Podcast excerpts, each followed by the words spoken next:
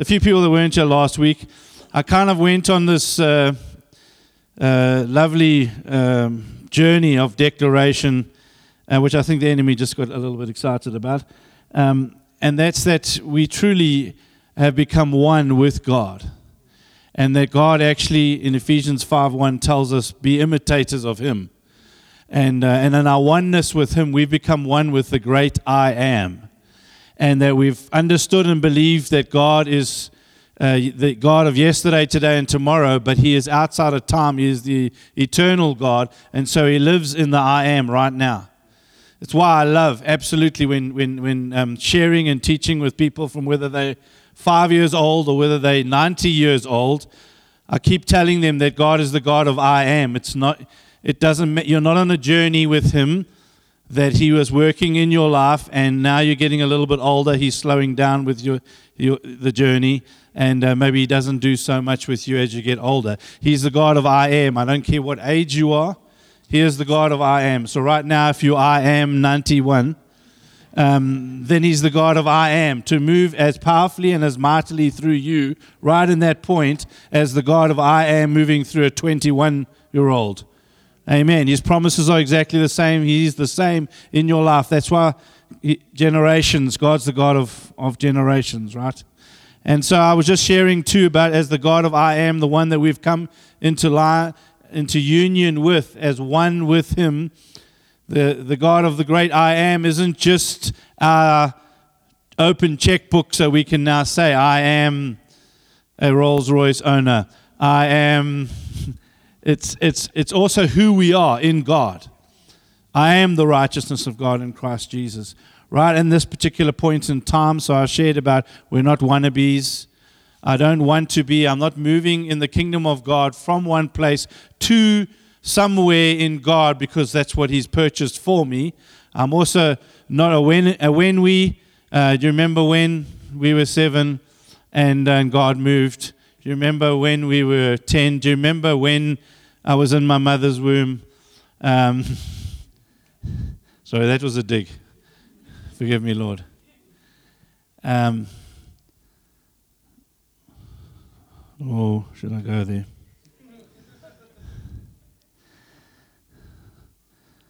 Let me just encourage you with this. I don't think it really matters what happened in your mother's womb once you get born again.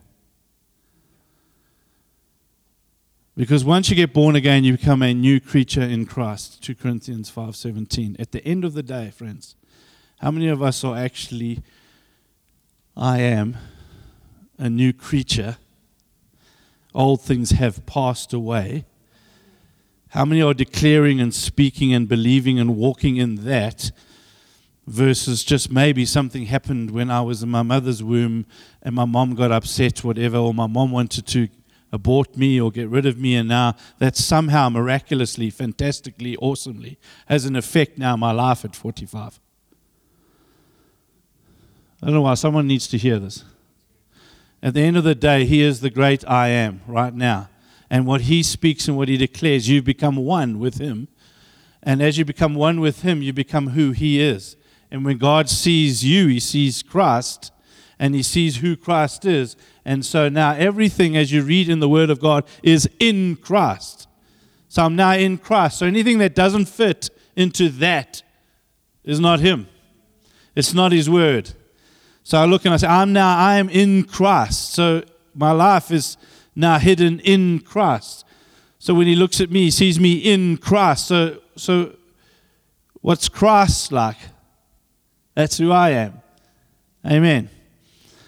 Let me not go down that road too far because I think I went down there long enough last week. But what I just felt today is, is just when you come into union with Christ. When you when you come into Him, it's it's not this this partnership or of of I give you my all, my bit, and you give me your all, and then now we've got our all together. In Christ, we die.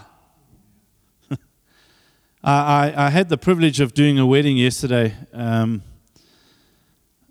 and it was um, it was it was a it was a very beautiful emotional wedding, um, and for for this only for this main reason, is um, when the when the bride, um, when the bride began to say her vows to to her husband, she started to to share just who he was to her and how much she did love him. And then she reached behind her, uh, there was a, a, little thing there, whatever, and she pulled out um, a bowl of water and began to wash his feet. Now, I don't know how many here have been brides or want to be brides, but I know on that day you really want to look your best. You buy an absolute fortune of a dress and do all your hair and, and do everything all nicely and make yourself really dickied up. And, uh, and so does the man. And, um, and he also, well, he doesn't buy a dress, but he, he, uh, he makes himself all dickied up. And you, and you have this moment where they want to look their best. And it was almost like she forgot everything else. And she knelt down in her dress. And she began to wash his, his feet, and her, and her veil just, just slopped in the water. And she didn't care because she was showing him something. And remind me about the bride of Christ. Just, he's worth everything, and we give our everything to him. As we come into union with him, it's, it's, it's probably one of the most beautiful moments. And I want us to understand being one with Christ. It's, it's not that I bring anything of myself into the equation. Because if I bring anything of myself into the equation, the enemy has something to speak into. But I come into that place of total denying. Deny yourself. Of letting everything of who I am come into Him, and then all there is is Him. And that's where you want to be. You want to be just totally in Him. Because let the enemy try and accuse. Who then? Who then can accuse? So the Bible says, who can actually make an accusation against the Lord? And, uh, and I'm hidden now in that understanding. Whew, anyway, so w- once we come into that place of union, once we come into that place in the Lord, we have to understand that that is a very powerful, a very wonderful place, a place in which God um, created and paid a price for us to operate and to live in. And how many know we're not quite operating or living in that place yet. And so it is a journey of learning and saying to the Lord, teach us, saying to the Lord, saying to the Lord, teach us and help us um, because we want to we want to experience it more and more and more. Amen. I, I have been since I was, was a little boy. I have always been a guy that's asked questions. I thought it was a great thing until I had a son. who started asking me questions. and, uh, and then I found out I didn't have the answers, or I just believed something that somebody had told me. I said, No, but it's right because that's what we say in church. And, uh, and he said, Well, I don't care what we say in church. What, where did you get it from? Why do you, what does it mean? And, uh, and I had to kind of start going, okay, let me think about some of these things. So, so when the Bible uh, tells us Ephesians 2, um, verse 6, 6 and 7, that we've been raised up with him and we seated him with him in heavenly places. What does that mean to you and I? That we're seated in heavenly places. Is it a Disney movie? Is it a, just a nice thing that we put on, a, on, our, on our fridges? Or is it actually a reality that we have been seated in heavenly places, that Christ, now that we're in union with Him, He didn't just um, allow us, we, we actually are seated with Him in heavenly places. And then you've got to ask yourself the question, which we won't go in today because it'll take us on a rabbit trail, but you also got to ask yourself about heavenly places. And whether is he talking about a physical location or a place, or is he actually talking about authority and a place of dominion where the rule and reign of God operates? Amen. Ooh. I was just looking through scriptures, Deuteronomy 28 13. Um, it's talking about blessings and curses. It talks about the blessing um, that we're the head, not the tail. What does that mean? That we, as the people of God, are the head in Christ because he fulfilled the law. So now all the blessings we operate now, we are the seed of Abraham. All the promises to Abraham are now ours. So we are now the head, not the tail, right? Um, you, if you want to, in your Bibles, if you've got your Bibles, always good to have your Bibles. I always say I want to hear the crinkling of pages, but it's very hard on an iPhone. Unless you've got an app that crinkles pages. um, Psalm 8 is probably one of my all time favorite Psalms, the whole Psalm. But anyway, I'll read the whole Psalm. What the heck? Because um, it's so beautiful. Oh Lord, our Lord, how majestic is your name in all the earth. I, actually want to break in song. Um, but I'm just dangerous. I'll empty the room. But um, you know that one. Oh Lord, our Lord, how majestic is your name in all the earth. Okay. You have set your glory above the heavens. You've set your glory above the heavens. It's that's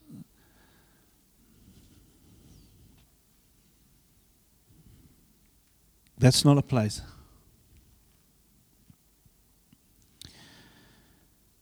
We are called to live in His glory. You have set your glory above the heavens. Let me not get sidetracked. Out of the mouth of babes and infants, you have established strength because of your foes, to still the enemy and the avenger. It's declaring this over us. When I look at your heavens, the work of your fingers, the moon and the stars which you have set in place, what is man that you are mindful of him? It's almost like if you had to look out and you see all the splendor and the wonder and the heavens and all of this, and then you had to focus down and go, and what is man that you're mindful of him? And the Son of Man that you care for him. Yet you have made him a little lower than the heavenly beings. Depending what translation you've got there, the Septuagint will tell you uh, angels, a little lower than the angels. And some translations will say a little lower than God um, and crowned him with glory and honor. You have given him dominion over the works of your hands. You have put all things under his feet. Isn't that beautiful? If you shoot to the New Testament in Hebrews chapter 2, stay with me. I need to build something if I'm going to declare something. Um, Hebrews chapter 2, uh, verse 5 For it was not to angels that God subjected the world to come, of which we are speaking. It has been testified somewhere. Love that. What is man that you are mindful of him, or the Son of Man that you care for him? You made him for a little while lower than the angels. I could unpack that and stay there for a while, but let me just say this. When Jesus came to the earth, the Bible says that he was made a little, for a while, just a little lower than the angels, only to, as a man, to conquer and to fulfill the mandate that God had given him to be raised again, to be seated next to, on the right hand of God, for us now to be seated in him, so that we can rule and reign. So, where are we, and what authority do we have? That's why in the age to come, we will have authority over the angels. I can see some of that just went. Okay. Um, you made him for a little while lower than the angels. You have crowned him with glory and honor, uh, putting everything in subjection under his feet. Now, in putting everything in subjection to him, he left nothing outside his control. At present, we do not see everything in subjection to him, but we see him who for a little while was made lower than the angels, namely Jesus, crowned with glory and honor because of the suffering of his death, so that by the grace of God he might taste death for everyone. For it's fit, fitting that he for whom and by whom all things exist, in bringing many sons to glory. In bringing many sons to glory. There's a picture here that Jesus is trying to, to, to get us to understand um, about who we are in, in, in Him. And uh, without going back there because I touched on it a little bit, but in Ephesians chapter 1, if you read, go and read Ephesians chapter 1, um, God begins to express and begins to declare who we are um, uh, as, as a start. He talks about saints, that we are saints, we are blessed. Um, He's blessed us in Christ Jesus with every spiritual blessing in the heavenly places as He chose us in Him before the foundation of the world. Uh, in Him He predestined us for adoption to Himself as sons. We have been blessed, we have been adopted. Um, there's, there's, a, there's a declaration there that God speaks over every single one of our lives that we cannot um, earn or deserve, but that Christ purchased for us on the cross. So when I come into union and come into line with Him, I come into that place of who He is. It's now who I am in my life.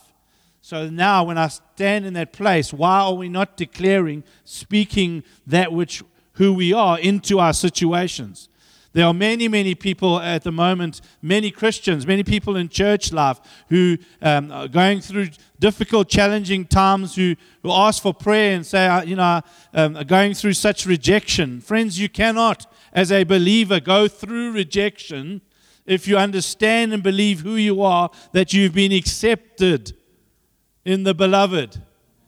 How many know that Jesus when he was uh, when he went in his baptism, when he was on the Mount of Transfiguration, the Father spoke over him and said, uh, This is my beloved Son, in whom I'm well pleased. I am now in Christ. I am in Christ. I'm with joined with Christ. If Christ is God's beloved, then then God is speaking to me, my beloved. So I am His beloved, and He is mine, and His banner over us is love. That's also scripture.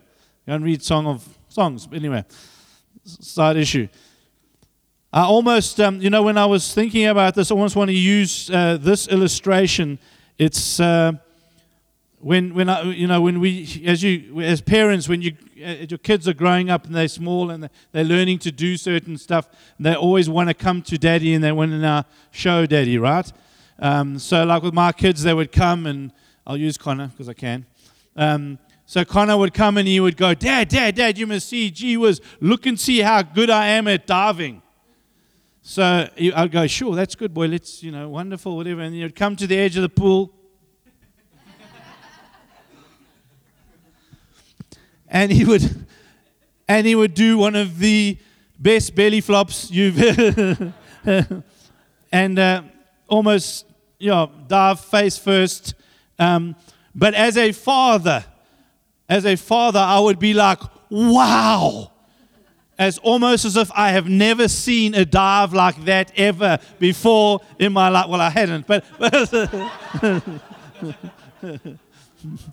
but it was it was it was such it was such a joy, such excitement when he would get out the pool and he would go, Dad, did you see that? And I go, Whoa. That is so magnificent. I'm so proud of you. You are the best diver in the whole world. It didn't matter that that was the worst dive I'd ever seen in my life. He was the best diver in the whole world. Friends, that is your father. Your father is not looking at you going, okay, well, good try, try again later. He's seeing you through Christ. And in Christ, you are the best diver in the whole world. I don't care if you're just holding your hands and belly, flop, belly flopping. In God, you are the best diver. And so you see, as you begin to have that understanding, we should have actually the very opposite. I should be counseling people that are just, you guys are just too over the top. You've taken confidence to another level honestly, the church should be just a people, you, you, you're like, these guys, it doesn't matter what you say to them, just, they are just going to do it. It's like, no, no, you're not really that good at it, whatever. Buddy, I am going to do it. because my father said, I am a great diver. In fact, I, we had that uh, uh circumstances like that at some stages where it would be like, no, Dad, I've entered the race because you told me. And I'd be like, oh, dear God, have mercy. They're going to have to put a watch after five minutes and go rescue him out the pool because if he doesn't get to the other side. that, but that's kind of like our Father. Um, you, you can't deserve God's favor. You've got it.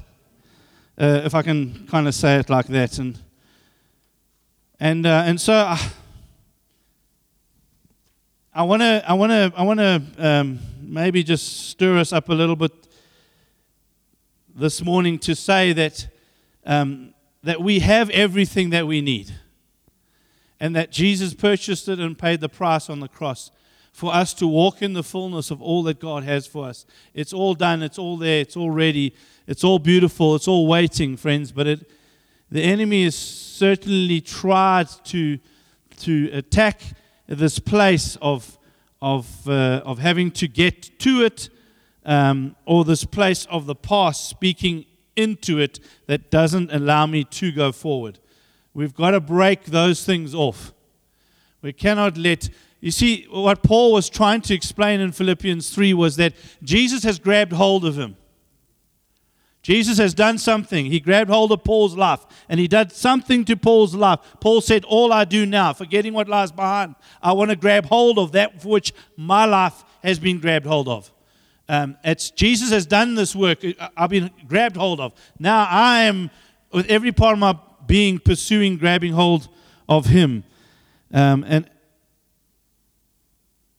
and so, you, you, know, when you got scriptures like 2 Peter 1 4, which says, you know, we are partakers of his divine nature, doesn't your heart want to stir and say, I want that in my life? I want to be a partaker of his divine nature. I want to live like that. Um, and so there's something lost in the translation of the expression of who we are rather than trying to get to where God wants us to be. I, I hope I'm, I'm, I'm, explaining it well. Um, maybe let me, I'll just, as a reference, let's just quickly go to Isaiah 40 if you should know this.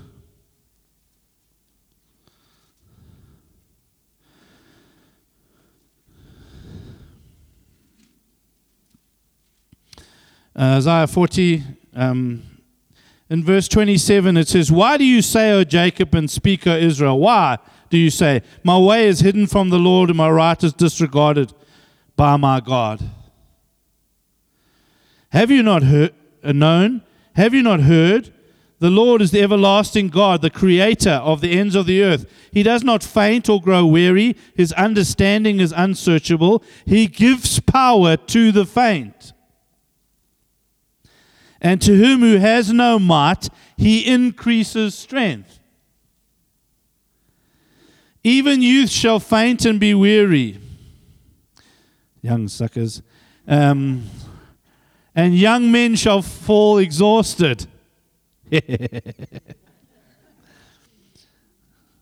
but the old bulls, no, no, it doesn't say that, but I just put it in there for fun. No. It says, But they who wait for the Lord shall renew their strength. They shall mount up with wings like eagles. They shall run and not be weary. They shall walk and shall not faint. It's just a declaration here that God is speaking over us that don't put your trust in anything else. Put your trust in Him. You're not, uh, it's not as if He doesn't know. He sees you, He does know you, and He will give you strength. Those that are feeling weak, He will empower you, and you'll mount up it doesn't say that you will mount up and become eagles. It doesn't talk about uh, us flying.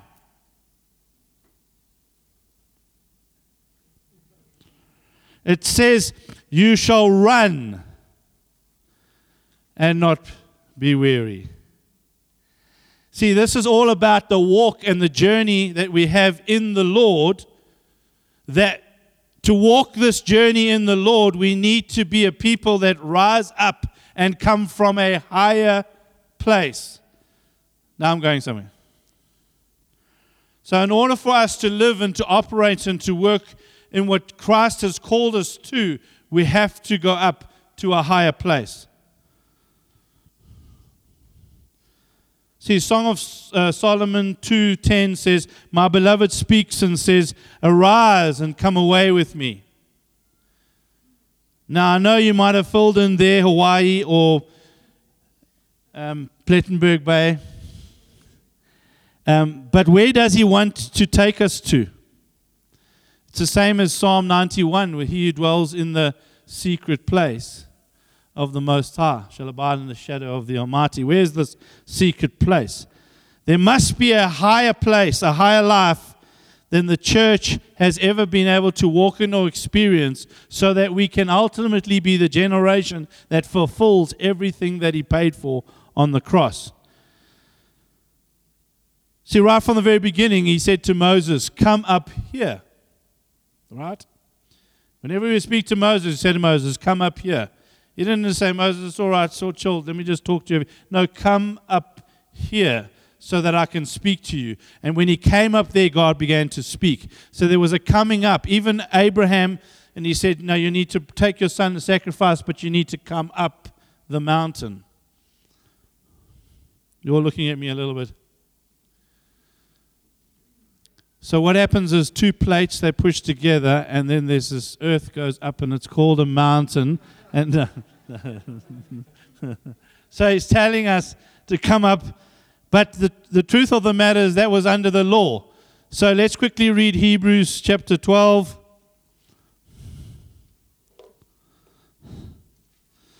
Hebrews chapter 12.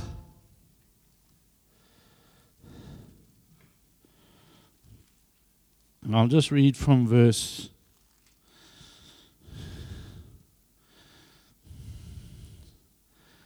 I'll just read from verse 18. For you have not come to what may be touched a blazing fire and darkness and gloom and a tempest and the sound of a trumpet and a voice whose words made the hearers beg that no further messages be spoken to them. He's obviously referring to when God called the whole of Israel, the people of God, to come to the mountain. He was going to speak to them.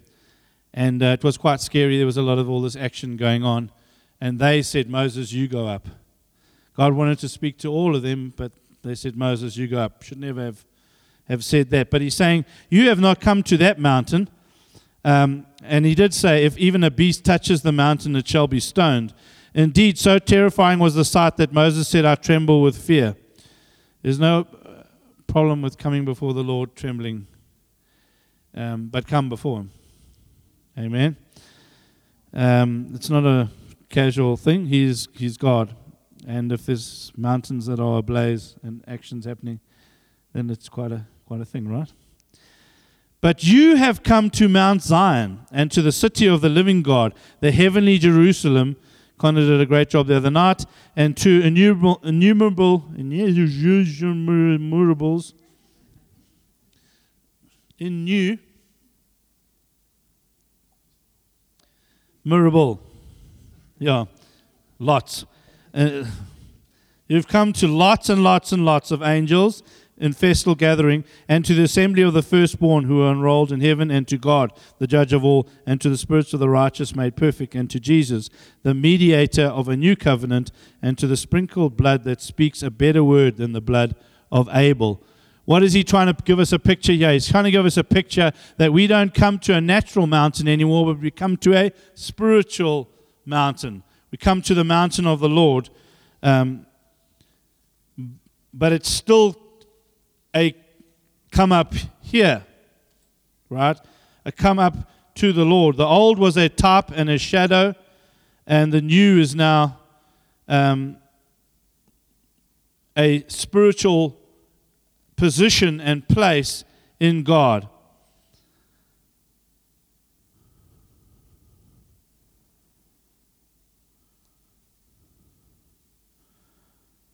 I won't. Let me leave. So when Isaiah 55, verse 8 and 9 says, when God says, My thoughts are higher than your thoughts, and my ways are higher than your ways. And we kind of go, you see, God thinks, and God, it's like, oh, it's so much higher than me. And then we read 1 Corinthians chapter 2, where it goes on to tell us that, but the Spirit will reveal those things there's a place in God that we can draw, in, draw near to Him, even though His ways are high and His thoughts are high, where the Holy Spirit can reveal those things to us. There's a realm, I'm, I'm ultimately trying to get you to a place where there's a realm in God within which where, where we are supposed to operate from as we um, walk and journey in this earth. It's a spiritual realm, it's a realm where the thoughts are higher than our thoughts down here. They're not, they, this cannot be done academically. This cannot be done by the tree of the knowledge of good and evil. The whole book of Revelation, let me give you it in a nutshell and spoil the movie completely. The whole book of Revelation is explaining to you and I that you are a three part being you are spirit, you are soul, and you are body. And if two thirds of you, six, six, six, if two thirds of you are not operating or conforming or aligning itself to God, there's a major problem. And that thing is like a beast. And you have to, in your, as in your spirit, be able to take control over your soul and over your body. You have to be led uh, uh, and, and, and, directed by God uh, in order to fulfill, achieve, and do all that He's called you to do. Otherwise, that thing can be quite vicious and quite evil because there's nothing more evil than the heart of man without Jesus Christ. So there's this whole big picture here of how the world is in this big tussle and how the people of God have this incredible mandate to rescue people, to cause people to be delivered and set free from their flesh. I've let the cat out of the bag again, but anyway, that's fine. There's so many cats being let out of the bag here, it's quite a. Yeah. So, if, for the. We're still all right. For for the sake of time, let, let me just. I'll just give you. Um, uh, just some scriptures that you can meditate on and and just i'm trying to help you understand who you are these incredible statements about who you are and yet we live in this world we don't seem to be achieving or operating the way god wants us to live we're falling short of that whatever and then we start to blame ourselves and then start to either push it away and say well it's not for now it's for actually for later it's almost like healing. Now, one day be, every, well, there's healing, but right now God is not necessarily heal. Um, so you know, sometimes you've got to just He's teaching and He's telling us certain things. Um, absolute garbage. It's all for now. God has given it to us now. Or there's some things in my life that I need to fix and sort out in order to get me to a certain place. So I'm over here, and once I get more faith and I get more filled with God, I'll be able to then step into that. All of that is garbage. Um, what Jesus has done is a finished work. When he said it was finished, it is finished. But how we outwork this thing, friends, the problem is, is that most of the people of God are carnal and they do not operate from a place of the heavenly. They do not operate, operate as spiritual men. And Paul said, I wish I could tell you a whole bunch of stuff, but you're still carnal. You need to become spiritual. Even Jesus could talk to the uh, uh um, um, Nicodemus, who was the man who studied this. He studied everything, and he would say to them, If you don't even understand earthly things, how am I supposed to start talking about heavenly things? There's stuff that God wants to speak and declare right now. There are mysteries that He wants to reveal to the, the people of God. Um, that we need to be a spiritually minded, a spiritually operating people who operate from the spiritual realm because we are not born of this natural realm. We're not born of the will of man. We're not born through natural. We are born from above totally born again, new creatures in Christ. We operate and think completely differently. I live in this world with my five senses, but I also live in the spiritual realm and I have everything that I need to operate, breathe, and live and see in that realm. And I must operate from that realm into this realm in order for God's will and His plan and His purpose to prevail. Amen. So there was a lot of spitting saying that, but anyway. Um, so in 2 Corinthians chapter 4, for the front row, all I can say is sorry for you. Um, but you could feel the anointing, right? Yeah. Okay. that was great. Anyway, so 2 Corinthians chapter 4. Oh, it's such a good, the whole thing, but um, what it's really sharing is just about the, the glory of the Lord. And um, for the sake of time, just jump to verse 7. It says, But we have this treasure in jars of clay. There is a treasure inside of us in these frail jars of clay that one day God's going to deal with and get rid of so we can really express and, uh, and do our thing, right? So we do our thing a little bit now in these jars of clay. They're a bit frail. But, but, but there's, the point is there's such a treasure. In John chapter 7, 37 to 39, Jesus, he stands up. Anybody who's thirsty, come uh, and drink. And he says, and from your belly will f- flow rivers of living water. There are rivers of living water that are inside of every single one of us that God wants to release and wants it to flow now. So everybody who comes into your presence will experience the glory of the Lord. Everybody who comes into your presence will drink from the fountain of life.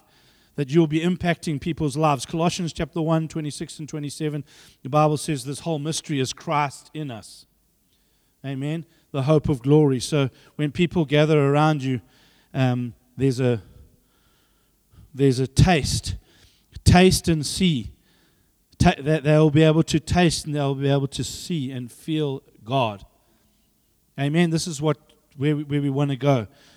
So, having said all of that, to try and say this now in 15 minutes. Okay.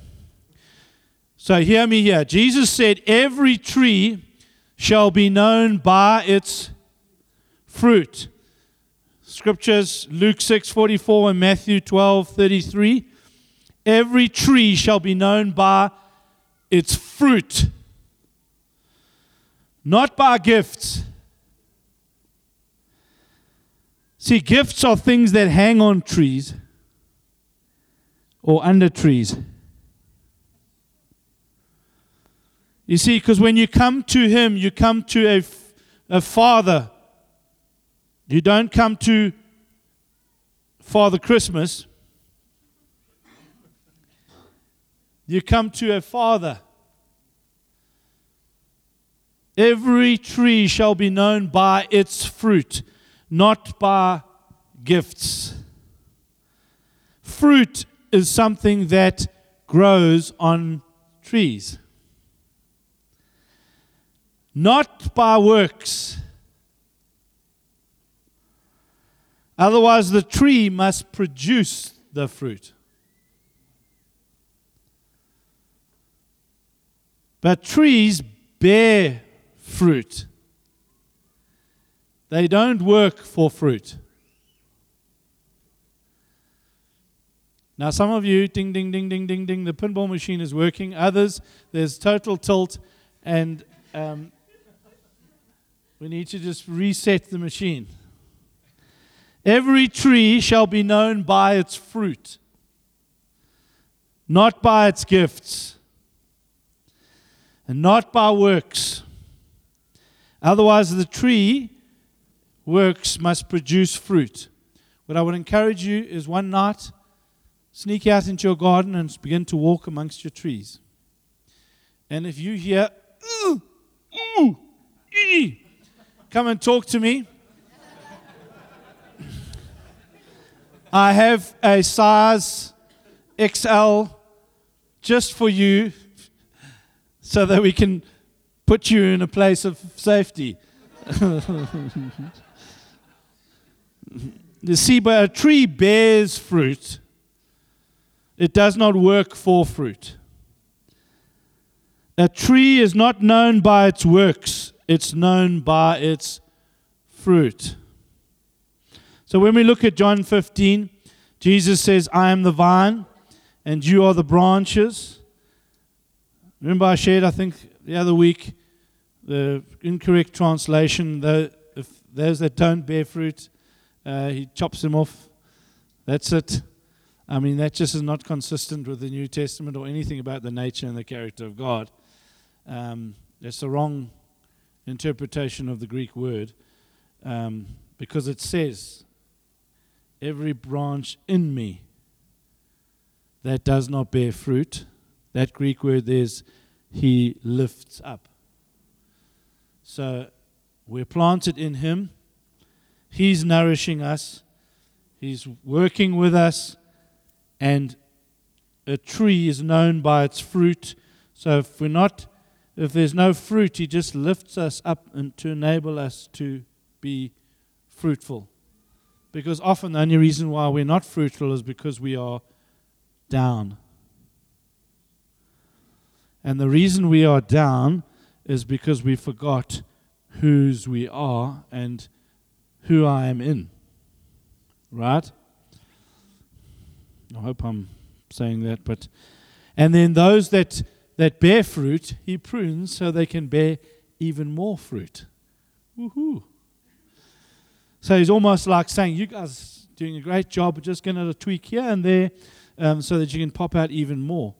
Um, if I had, I was able to ask my um, lemon tree friend on the church property to come here and stand with me today.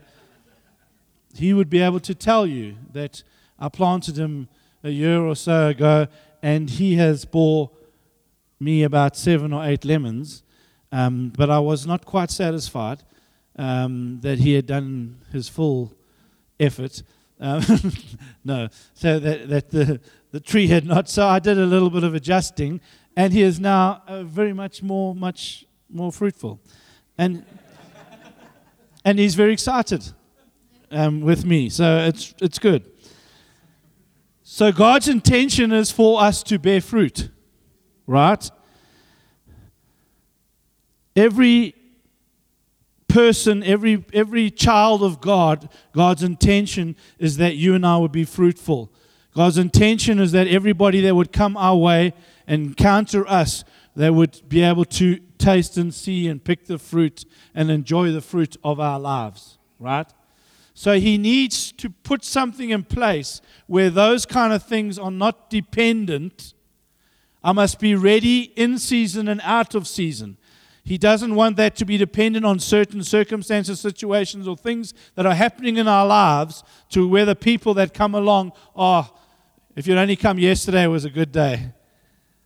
You would have got a smiley face and a real high five, and a, you would have just been, it would have been fine. It would have been so good. Today, nah, not so good.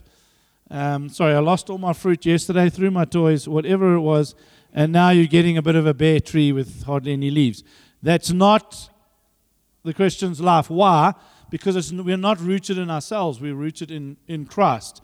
And He is fruitful and flourishing all the time, right? Amen. So, very quickly, Galatians 5, and I'm landing. according to South African Airways. Um, so yeah, you can leave a bit later and go park in the parking lot and and uh, and wait a bit. So in Galatians five, um, let me just quickly say this: uh, Galatians chapter five and verse. Should I read from verse thirteen? For you were called to freedom, brothers, only do not use your freedom as an opportunity for the flesh, but through love serve one another. For the whole law is fulfilled in one word you shall love your neighbor as yourself. But if you bite and devour one another, watch out that you are not consumed by one another. That was just free, and I threw that out there to make someone uncomfortable. No, um, it's, it's a very good starting point for what I want to share now. But I say, Walk by the Spirit, and you will not gratify the desires of the flesh. For the desires of the flesh are against the Spirit, and the desires of the Spirit are against the flesh. For these are opposed to each other, to keep you from doing the things that you want to do. So, right now, as the people of God, we stand in a place where we are in union and one with Jesus Christ, wanting to now flow and be who He's called us to be, to come into line. I want to, to know who I am, speak who I am, and manifest who I am. And in that place, I need to operate from the realm that I was created from because I'm not of this world. I'm a citizen of heaven. I'm actually just sojourning here. So I have a passport. I've been trained. Um, I am from this world. I'm now um, seated actually in that world, am, as well as um, my feet are in this world. And I, for me to begin to operate and to do that, I need to be able to operate from that world, and that, that realm is called the spiritual realm. And we are called spiritual people. So if you're uncomfortable with all that, let's just say that realm is called Zambia. And we're in South Africa, and I'm operating from Zambia. Why Zambia? Because I was born there. So um, I'm just using somewhere where I was born. But anyway, so so now I'm beginning to operate, and in order for me to operate here, I have to be hearing as to what uh, is going on in Zambia. But something that's stopping me doing that is my flesh. And I haven't got time to unpack that in full detail, but it's what it's saying here is that if I walk by the Spirit, then I won't actually allow the flesh to speak or to operate in my life. So, in order for us to stop the things that might be interrupting or breaking into our lives, the Bible says you don't concentrate on those things, you walk by the Spirit. If you concentrate on those things, you're just going to get stuck into that and you're never going to get free, right? So, Lord, I really want to be a guy that's full of fruit. I want to be somebody comes and picks uh, fruit from me, but I really have such a bad temper and all it needs is some taxi to cut me off, whatever, and that, or some guy to bump into me, or somebody to do something, whatever, and that, and all the fruit, I lose all the fruit. And so now I'm going to go to anger management classes. You can go to anger man- management classes until you are anger managed completely, f- and you will still not succeed because the way you succeed is not by concentrating on it, it's by walking by the Spirit, right? Walk by the Spirit, you'll not gratify the lust of the flesh. The desires of the flesh are against the Spirit. There is a complete opposition going on here between flesh and Spirit. And if we are spirit beings and we've got to operate from the spiritual realm, we've got to know there's an attack going on between flesh and spirit. Right?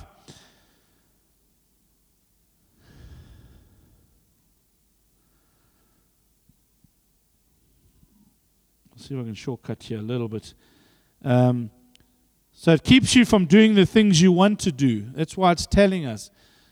We, every single Christian wants to knows what he wants to do, but he ends up not doing it because the flesh gets in the way and stops him from doing it. Right?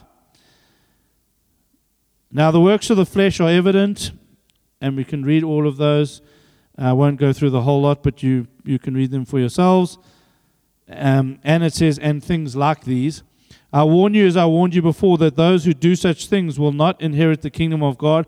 But the fruit of the Spirit is love, joy, peace, patience, kindness, goodness, faithfulness, gentleness, self control. Against such things there is no law.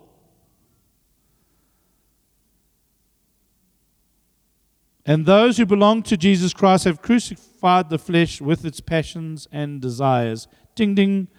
Um, that's the finish. But let me let me just so so first of all, the first thing that he says here is that we must walk by the Spirit. The second thing he says is we must be led by the Spirit.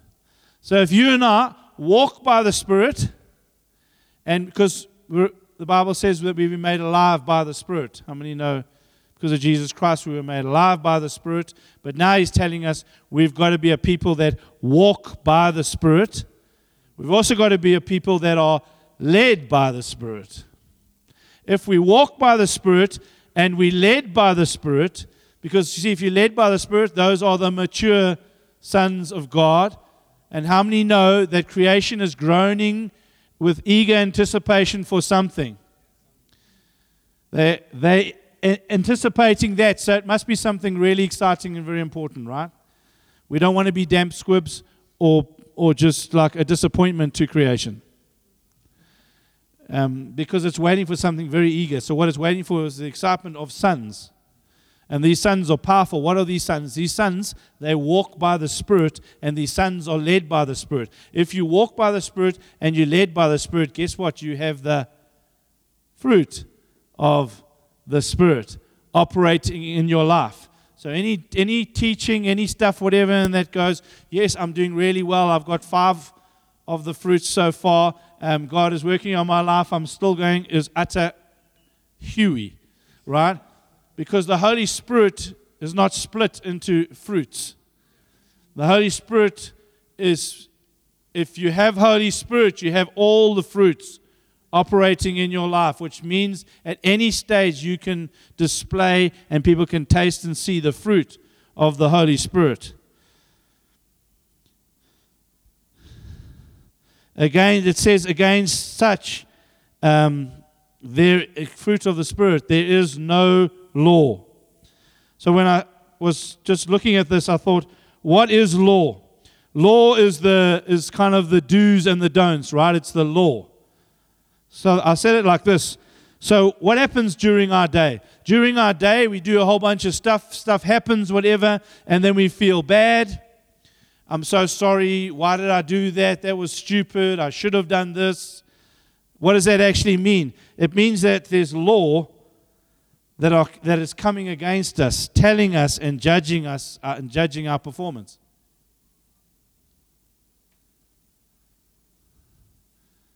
See, why do you feel bad? Why, why is it, oh no, this is so horrible and you know what, I messed up. I should have, oh, you know what, I should have just said to him, Jesus loves you. Uh, really, that was stupid of me and I should, you know what, I should have just given him that five bucks that I had in my pocket that I was going to buy, well, nothing with. Um, for five bucks. Yeah, should have given them.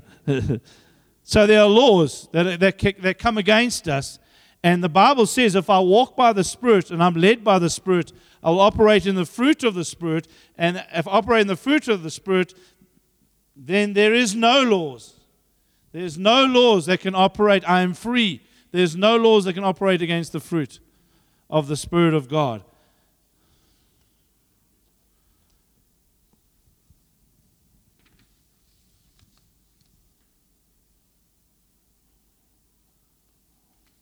So, on a side little issue, where does sin have its power? See, if you if you um, if you take away the law, it loses its power. No law, no power.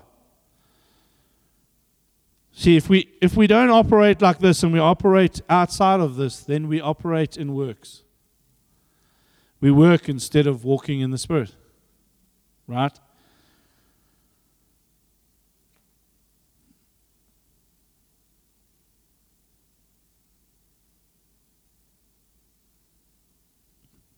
So, how do I walk in the Spirit? The Spirit and the flesh, they obviously stand opposed to one another, and the flesh does not want to do what the Spirit wants to do, right?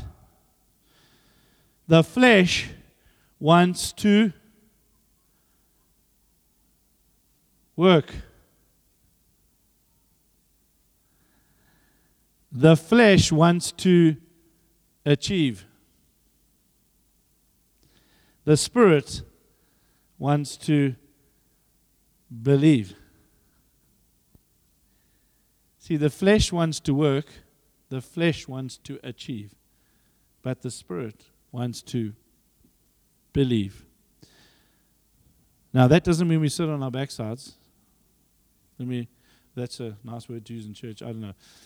Your rear bump, bump, or whatever, or padded environment behind you. Um, but the reality is, is, is that Paul said that I work more than, than all of you, but not I, the grace of God. See, the grace of God will cause you to work, but the essence of the flesh is it wants to do works when the essence of the spirit is it wants you to believe. See, the things of God are not for achievers. The things of God are for believers. And John 1:16 For from his fullness we have all received grace upon grace. See, we received it. Oh, and I'm going to land.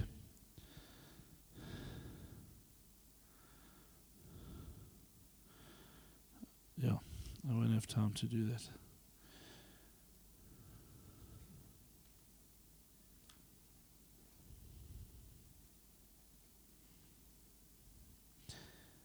I will just let drop this one thought and just say this. If you go and study in, in, in Hebrews chapter 10, you'll re- realize um, that the priests were offering sacrifice after sacrifice, offering after offering. Um, and it, it wasn't really achieving anything, it was just covering things up. And then the Bible says that Jesus came along and offered one sacrifice for all. The whole essence of Hebrews, particularly chapter 10, is to get us to understand this God is not really interested in you giving him another sacrifice. So, you sitting here today, you can work your little BP off and it doesn't impress God. See, what does impress God is you having faith in the finished work of the cross. What does impress God is you having faith in the offering He made and gave. So you see, as the people of God, the more we understand this, the more we put our trust and our faith in what Jesus has done on the cross, the more we come into that place where we can now, with freedom, begin to operate. Now, don't let that freedom give you an excuse to do whatever you want to do. That freedom gives you the liberty to do what God has called you to do. You now can walk in that and you now can be who He's called you to be, the flavor of every single day, not just the month. Amen. And then I was going to share with you about your conscience and uh, how do you walk in the Spirit because um, on the cross, what Jesus paid the price for was to give you a clear conscience.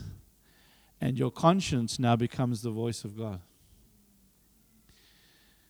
And if you will now listen and, and, to your conscience, listen to the voice of God, then you'll be able to now begin to walk in what He's called you to do with such freedom and such liberty. If you violate that and you say no to that, because um, sometimes people go, no, but I, I, I don't know. We, we, we, we all actually do know. What happens is we harden our hearts, and the Bible calls that 1 Timothy 4, you sear your conscience. But we, the Bible says we can draw near to God with confidence because our conscience has been sprinkled by the blood of Jesus. So our conscience now is clear, and our conscience begins to speak to us and begins to tell us things from the Spirit. And then we can now, hearing the voice of the Lord, be led. And as we're led by Him, our life becomes fruitful. The fruit of the Spirit's beginning to operate, and we begin to achieve all that God's got for us. Amen. Shall we stand?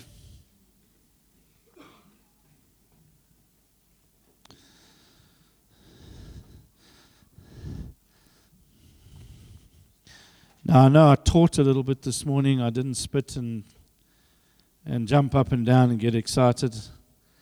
Um, because sometimes the Word of God just needs to be unpacked layer upon layer. Sometimes the Word of the Lord just needs to just come and just wash over us over and over again. Some things need to be said over and over again so that we get an understanding. Hold on a minute. And my whole heart, as I was preparing this, as I was just standing before the Lord, is I don't want I don't want us to go back into a robotic um, display of trying to see or make God move. Because um, even for me, after I preached last week, you know, I, I, I have already been kind of got my list of I ams anyway of who I am and who He is, and so that means who I am in my life. So, you know, I am Jehovah Jireh, or I am Jehovah Rapha, or I am Jehovah Sidkenu, or um, that's God. And those are declarations of who He is. So if that's who He is, that's also who, who I am inside of me. Um, so I have, if He's Jehovah Rapha, then I have, I am healing. Um, and then um, suddenly you've got some pain in your back. And the first thing you want to do is say, I'm not saying that anymore. I'm not saying that. I'm going to say I got pain in my back, man. And it's it's not a formula. So you just you come before Him and you just go, "You're so good, Lord." Um, I just love I love who you are and I love who I am, and I love being in fellowship and relationship with you, and I love that nothing else will speak louder in my life than that. And that right now I can um, declare that um, and trust you that more and more of you is becoming an expression uh, in my life that people can taste and see. That more and more of you is being manifest in my life. That yes, I have moments and I have days, but thank God I'm not rooted in me. I'm rooted in Him. So, so in those days, um, you know, it's I, I've, I've I lose my way a bit in my identity because I'm always a good tree. So just because there's some bad fruit. See, people wobble with that. They go, oh, but I manifested some bad fruit, um, so I must be a bad tree. No, you're not a bad tree. You're a good tree. You just manifested some things that are not actually, shouldn't be on that tree. And so I bring myself back. Not only deliverance from the bad fruit, I bring myself back to the tree, to the tree of life because He wants me to still stay there around the tree of the knowledge of good and evil where we can analyze and we can be analytical and where we can go through a whole bunch of stuff. God never gave us that ability, actually. That came in the fall of man. There is no way God told us, why don't you just analyze everything I say? It doesn't matter that I'm God. I created everything. Everything that I say is true. I'm not a man that I should lie, but analyze it. What the heck? what God gave us was a mind that can think, a mind that can believe, a mind that can imagine, a mind that can ask, a mind that can be stretched. We are so much more than what we actually even think and believe right now. That one day we're going to be designing galaxies. We're going to be declaring and speaking things that we couldn't even have in our little brains have imagined. Because imagination comes from the Lord. He's a very creative God.